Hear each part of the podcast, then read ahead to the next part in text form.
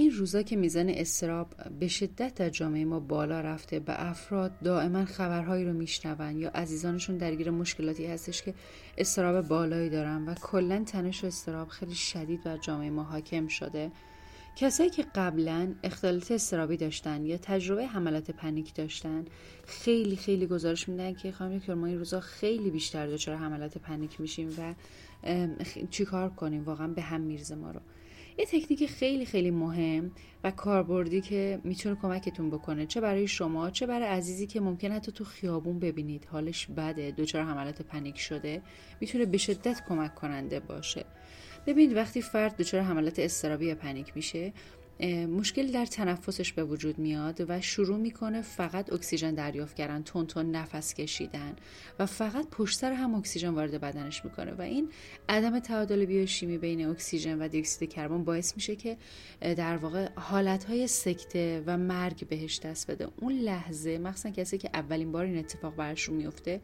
مطرح میکنه که دارم میمیرم، دارم سکته میکنم، در صورتی که هیچ اتفاقی برای جسم اون فرد نمیفته، از نظر روانی داره حالش بد و بدتر میشه و این ترس شدید باعث میشه که اضطرابش اتفاقا بدتر بشه، بالاتر بره و اگر اطرافیان یا خودش اطلاعاتی نداشته باشه باعث میشه که اون ترس، اضطراب و اون واکنش‌های لحظه‌ای حالش رو بدتر و بدتر بکنه یا اون لحظه دارویی بهش بدن، چیزی بهش بدن که حالش بدتر بشه. پس بدونید که یک، این اتفاقات منجر به مرگ یا سکته نمیشه، شما دارید یک حالت روانی رو تجربه میکنید، جسمی نیست. دوم که یه تکنیک ساده اینه که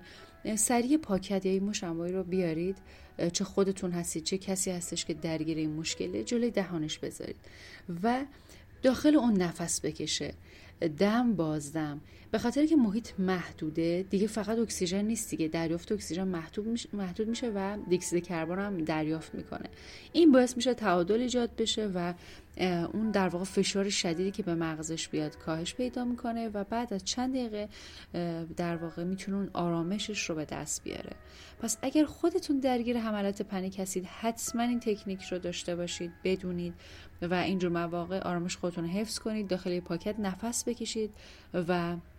سعی کنید که به اون ریتم عادی تنفس روزانه‌تون برگردید. اگر هم کنار کسی هستید، ممکن تو خیابون ببینید کسی همچین مشکلی داره و مطرح میکنه که سابقه حملات پنیک داره، سریع پاکت یا یک مشمع براش پیدا بکنید، کمکش بکنید داخل اون نفس بکشه و نفسش رو تنظیم بکنه. این باعث میشه خیلی سریع اون حملات شدید و ترسناکی که فرد واقعا احساس میکنه داره میمیره فروکش بکنه و به آرامشی برسه.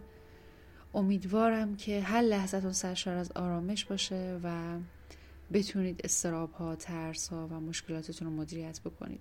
در ضمن برای درمان اصولی حملات پنیک حتما حتما باید از روانشناس کمک بگیرید تا ریشه ها برطرف بشه. این تکنیکی که مطرح کردم تکنیکیه که برای اون لحظه که حمله رخ میده ما چه کار بکنیم،